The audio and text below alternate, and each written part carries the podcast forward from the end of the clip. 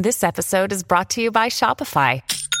Forget the frustration of picking commerce platforms when you switch your business to Shopify, the global commerce platform that supercharges your selling wherever you sell. With Shopify, you'll harness the same intuitive features, trusted apps, and powerful analytics used by the world's leading brands. Sign up today for your $1 per month trial period at shopify.com slash tech, all lowercase. That's shopify.com slash tech.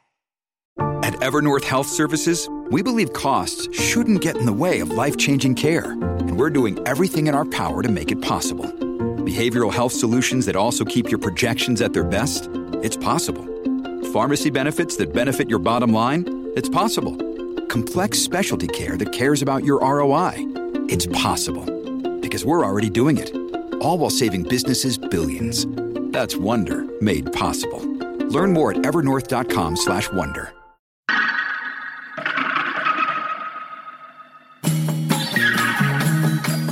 Welcome to Fourth Estate, the show where journalists talk journalism. We are broadcasting, as always, from the studios of 2SER 107.3 in Sydney, which sits on Gadigal land of the Eora Nation, to which we pay our respects. My name is Shane Anderson. Today, that is the 21st of March, marks Harmony Day, otherwise known as the United Nations International Day for the Elimination of Racial Discrimination. We approach this celebration with a sense of incredible sadness, loss, and anger. In Christchurch last Friday, mass shootings at the Masjid al Noor and Linwood Masjid mosques left 50 dead and just as many injured. This took place during Friday afternoon prayers. The youngest victim, a boy of three. His name, Mucad Ibrahim.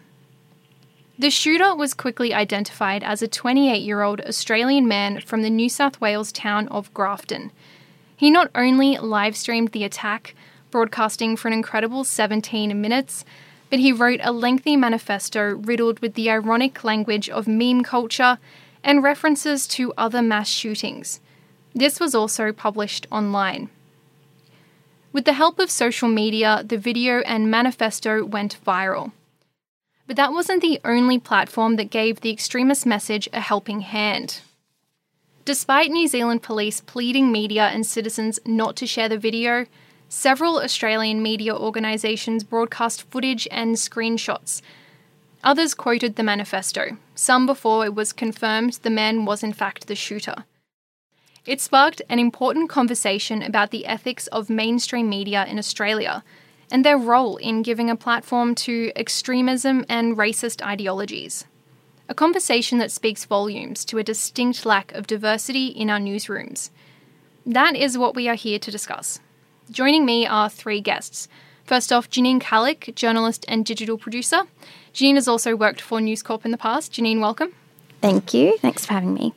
And next we have Abdullah Kamel, reporter for SBS Arabic and formerly of BBC Arabic in Cairo. Abdullah, thank you for travelling all the way from Artarmon today. Thank you. And joining us on the line is Colleen Murrell, Associate Professor of Journalism at Swinburne University.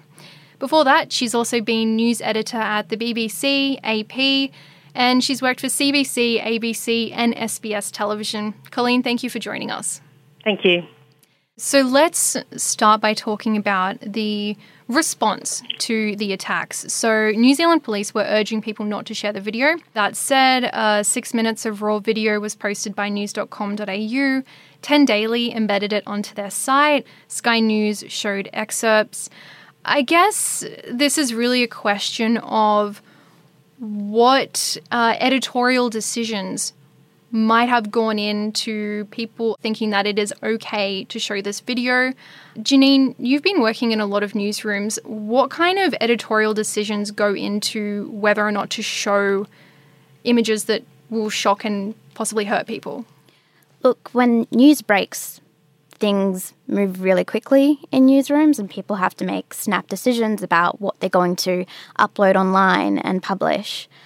However, the fact that newsrooms are overwhelmingly white and middle class and don't have representation of people of color or people from Muslim backgrounds uh, in positions where they can intervene and say, "Hang on, that's not that's not right. Think about this for a second. This actually has real life impacts." And I'm not sure what it is. I just think it's a, a lack of being informative about these things, a lack of exposure, and also the dehumanization of Muslims and Arabs and brown people and indigenous people in general. Our judgment lapses somewhere. Yeah, Colleen, this has been an area of, of your research. Can you tell me what you found?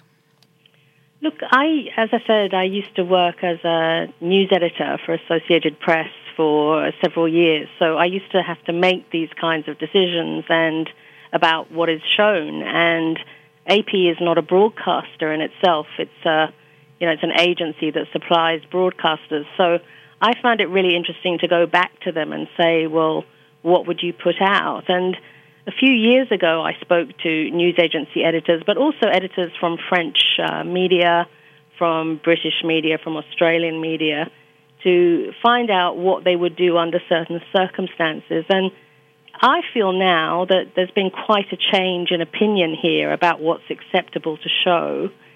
And that wasn't the case so much in the past, except for the French. The French changed and just said, we don't want to show this kind of, you know, violence anymore wherever it comes from, and we're not, um, you know, a propaganda arm of ISIS, or we're not a propaganda arm of whoever. Yeah, was there and a particular turning point?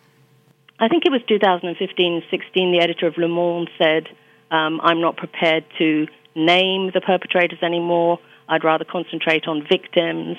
And, you know, taking away some of that power. And obviously, with Christchurch, that was very much the aim of the perpetrator because this person filmed it live and sent it straight out. It's not the first time that this has happened, by the way, um, you know, because people have uploaded deaths before. But in the end, I went back to the agencies this week and I said, well, what did you show about Christchurch? And they all did say that they showed stills. So AFP said we showed three kinds of stills in order to tell the story. And those three stills were two stills to do with the armaments that this guy was carrying, and one still was his face. Right. So there's this idea of of what images or video that a journalist needs in order to be able to tell a story properly. Abdullah, the team over at SBS Arabic did not air the video, uh, did not quote the manifesto, did not name the shooter. Could you tell me why you decided to do that? I think when you when a story breaks in a newsroom, you you kind of invoke the infrastructure you have been laying out for as much as you had your regular days.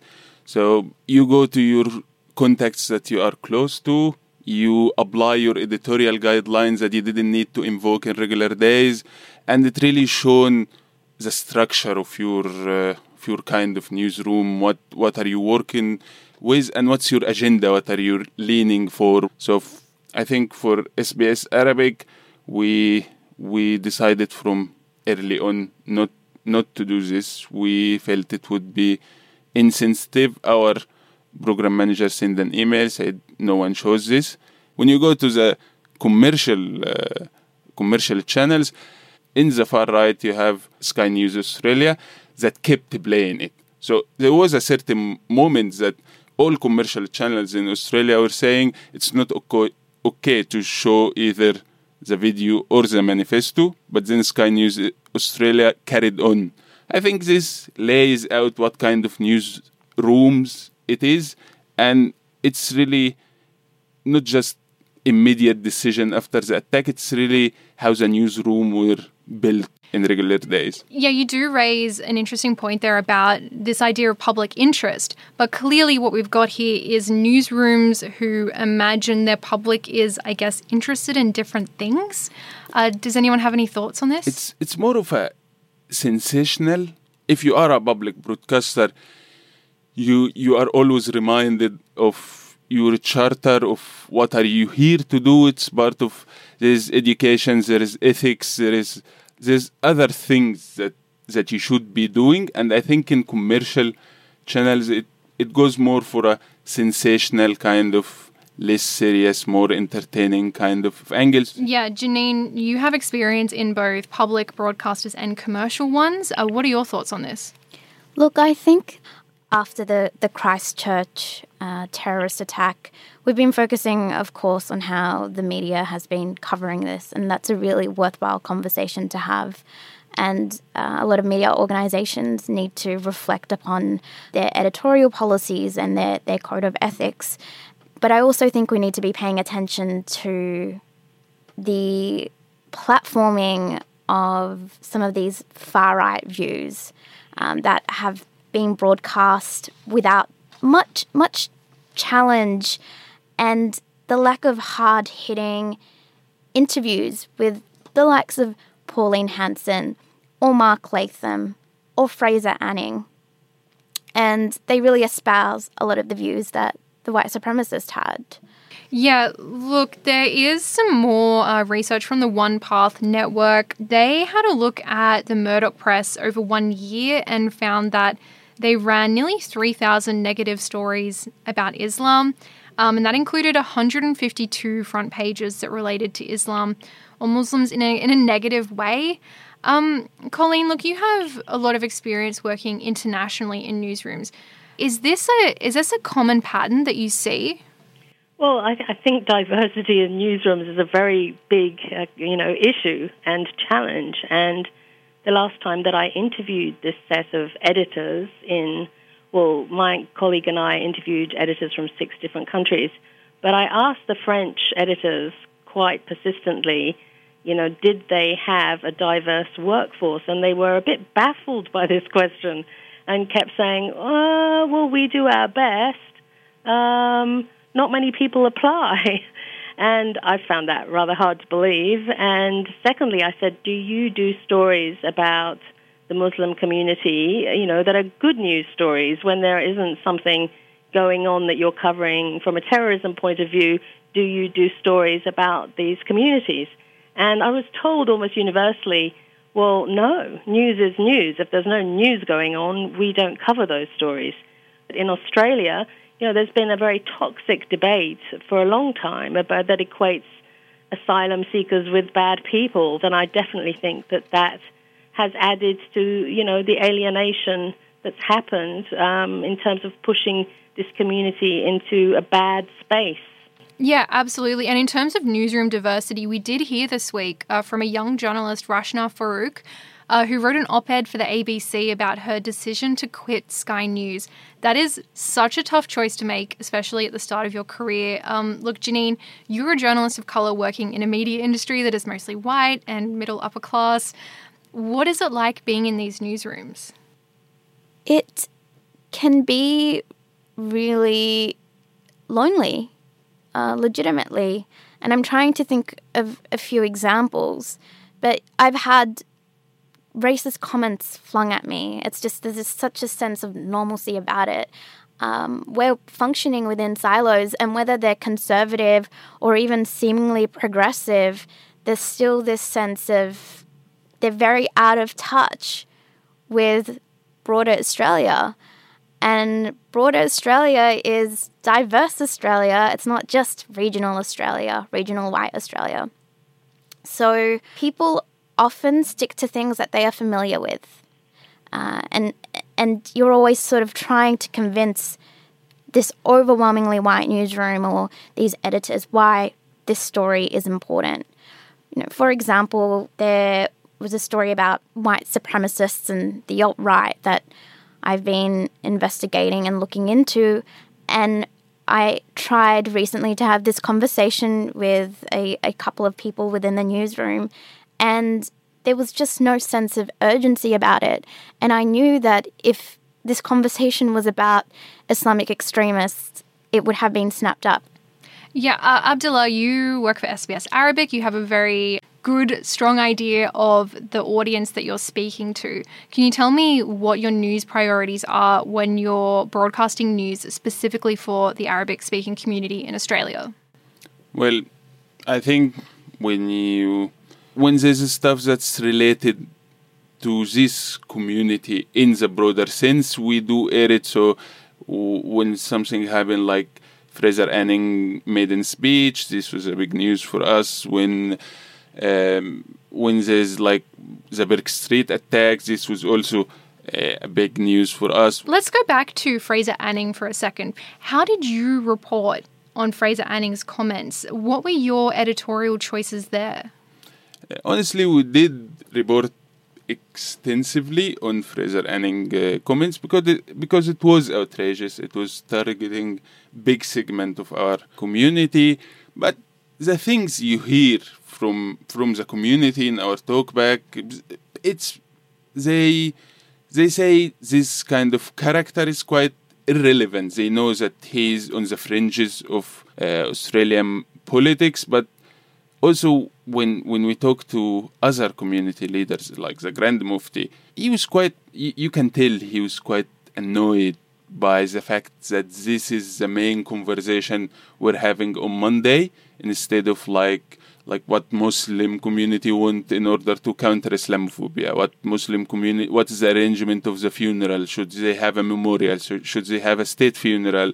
Like to focus more on the victim. So it it happened on Friday, but then on Monday everyone is talking about how Fraser Anning has no remorse. When you have the Grand Mufti, which is quite a figure in the community. He's a, he's, he's a main community leader. He's the Grand Mufti of both Australia and New Zealand. And he met Scott Morrison twice, one on Saturday, one on Sunday. But no one reported on this except us. And the reason no one reported on it is uh, no one asked really. Janine, your thoughts? Yeah, it's simply outrageous, but it does not surprise me whatsoever. On Monday, Sunrise interviewed Pauline Hanson. This is a few days after the terrorist attack. They brought her on instead of actually speaking to people within the Muslim community, which in some ways can also be difficult because, of course, you know, the Australian Muslim community has for a long time felt very much under siege. It's a community under siege. And so there's a lot of confusion about wanting to engage with the media. And I've had that experience myself uh, in people not wanting to have a bar of journalists in the media. And you really can't blame them. And I think it just comes down to not seeing Muslims and non white community minority groups as three dimensional. I mean, they just happened to be this this statistic. This happened. It was awful. That's it. There was no in-depth reportage, and that's just so disappointing. Not surprising. But do you think that news organizations in Australia would have been so quick to air the video if the shootings had been in a church instead of a mosque? No, of course not they would have exercised better judgment. And that only comes down to the fact that the people making those decisions within the newsrooms would likely have more of a familiarity and affiliation and association, um, you know, with Christianity. I mean, going back to what was said about Egg Boy, there was this piece that was published in news.com.au today by Joe Hildebrand, basically saying, well, Egg Boy is not a hero and be an insult to the, the 50 people who died in the Muslim community. But if he had actually spoken to many people within the Muslim community, they were cheering. They were just like, yes, go Egg Boy. If you're just tuning in, you're listening to Fourth Estate on 2SER 107.3. I'm joined by my guests Janine Kalik, Abdallah Kamel, and Associate Professor Colleen Murrell on the line from Swinburne University. We are unpacking the Australian media's response to the Christchurch attacks. Uh, let's move for a second to social media. So, this week, Scott Morrison called for a crackdown on social media companies. We've had some telcos blocking access to sites hosting the videos, including 4chan, 8chan. there's also been calls for Facebook to end their live streaming service. I'm just wondering, as journalists, what you think about the fact that there almost seems to be two separate conversations happening one about the media's responsibility and one about social media's responsibility. Where do you guys fall in this debate? I, I, I do think it's a different conversation, but I do think that it's quite it's quite late that we are having this conversation about uh, far right supremacists and websites because I think since 2014 up until now, the Muslim radicals had like a very successful, massive crackdown on the internet. So basically, the jihadist has nowhere to go, nowhere to hide. They always, always like they open a channel, you close it. They try to put in Twitter. It's really hard to uh, to maintain. Their accounts are being suspended. They use very, very basic kind of forums to move their speeches, like copy and this is stuff like this that's very basic and very unpopular. So they have been pushed to the very fringes of the internet. So if you are a regular user and you want you want to access this kind of material, you virtually can't. But now you have uh, you have websites like Daily Stormer. It's it's it's a Nazi. Uh, uh, website and it operates on on the internet and it does have has server a website a host and they have this on the side they have this uh, like this does not incite violence but it does. So if you have this kind of benign explanation on the side of your website does this mean you are allowed to post nazi and new nazi stuff? We know that 4chan and 8chan we know that it has been operating since 2000 and at the beginning there was like a group called politically incorrect and they were sharing like like hitler memes like it's known it's in in the public domain. the kind of memes that were in the terrorist manifesto. Exactly he's making reference all the time to his friends in 4chan and later in 8chan it does play on this idea that these ideologies are on the fringe. But janine i'm wondering if you could speak to the fact that these ideas have become very normalized on social media. Uh, what's your experience of twitter?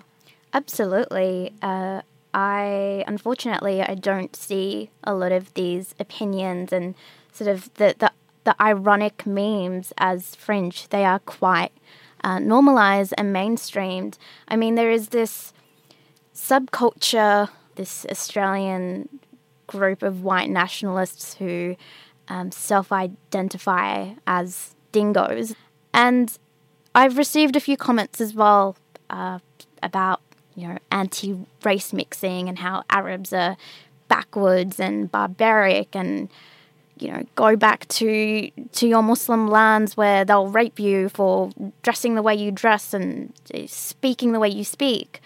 And i also hesitate to be talking about it here and now because i feel like even discussing it is giving them some kind of uh, credibility when that shouldn't be the case. Yeah one of the things that uh, really struck me about the rhetoric around uh, kind of social media's role in this attack in particular is this idea that it's a product of and for social media. Um, the Atlantic, for example, said that social media is a terrorist's best friend. Um, but Colleen, I'm wondering if you might be able to tease out a bit more the relationship between extreme ideas and mainstream media because it is something that we have seen a lot of this week. Um, I think that there, I think the relationship between mainstream media and social media is quite interesting on this because basically social media and citizen journalists have taken usurped a lot of the importance of journalists um, you know, the whole point of journalists was to be witnesses to things and also to be the center of the universe. And now, you know, journalists appreciate that, or have to appreciate that uh, a lot of what's going on is actually going on outside of the mainstream media, and that sometimes that's competitive. And therefore, when social media areas are running things that mainstream media aren't, then sometimes the mainstream media think, we have to run that kind of thing because look, they're running it over there, and we're the media. We should be telling these messages and, and not just leave it to social media. So I, I do think there's a problem there insofar as you know mainstream media is competitive on some of these fronts and thinking, well, we need to be showing some of this stuff. And that can be from the point of view of we need to air it, to show it, to get it out there into the light Um, but obviously, people with uh, those kinds of views love a platform too. So that's always an issue that goes on between airing something so that people can make up their minds, because often people will use these platforms and be so dreadful that people will make up their minds against them, or not showing them at all. And I think I think can't remember if it was YouTube was saying, well, we actually have trouble sometimes finding this hate speech because sometimes it looks just like right wing politics to us. Uh, please correct me if I'm wrong, but one of the things I've noticed is a lot of the conversation about social media taking the blame seems to be happening on the same platforms that have been accused of spreading Islamophobic rhetoric. An example might be Daily Telegraph. On Monday, the headline read Online Giant Slammed for Fostering Hatred.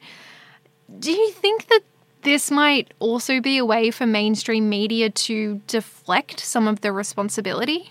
Yeah, I mean, there's been this ongoing conversation about whether Facebook should be considered a publisher. I mean, from just a competitive perspective, um, Facebook sort of reaps in the the monetary rewards of having the articles posted, and people are using platforms like Facebook to to get their news. So you sort of have to be cognizant of the fact that a lot of the outlets that are critical of the social media platforms also have some other intentions there. I think sometimes um, people also hide behind the difference between embedding material onto websites and linking to it. You know, leaving that link there, there's a kind of uh, distance when you do that. If you embed it, you're almost kind of welcoming it onto your platform. It could be seen by some people. Um, if you stick a link, then you could say you're giving that choice to the viewer or reader to make, and that sort of distances you from that as well. But in terms of um, mainstream media versus social media and places like Facebook, um, there's a lot of competition there, and there's a lot of quite, you know, anger, quite rightly, uh, from the mainstream side, insofar as Facebook and Google and Twitter don't you know, they, they don't do original work. They're essentially, let's face it, what they always were, which is aggregators. So, you know, when they do wrong, it's quite, it's quite to be expected that the mainstream media would point fingers at them. Because also, they're not being taxed properly. There is that as well. Like regarding, I, I want I want to agree. Like it, mainstream media is competing with social media. Also, mainstream media, no matter what what they publish on their website, they have actual people doing this, and you can bend down the responsibility. So there's an editor in chief, there's a journalist, there's someone who wrote this article. So it's it's really uh, it's really clear what's happening in the mainstream media. So regardless of what kind of spe- on the spectrum, what kind of speech are, it's clear who's who's doing it. While in social media, it's mainly driven by algorithm the way it works is that algorithm drive you to what they call a borderline content. When you are if you are if you have a central or a, a centric kind of view it's at a certain point it becomes not as engaging. So they drive you to a little bit to the right to keep you in engaging which is how they monetize. So one can can argue that actually social media do help people get radicalized because center is boring and the more you are radicalized, the more addicted to the platform you are, and the more they have engagement and the more they monetize. So I think this is a big issue that need to be tackled that can be found in social media and cannot be found in mainstream media. So I guess it's easy to ask people on a panel show to look into a crystal ball and tell us how to fix this problem.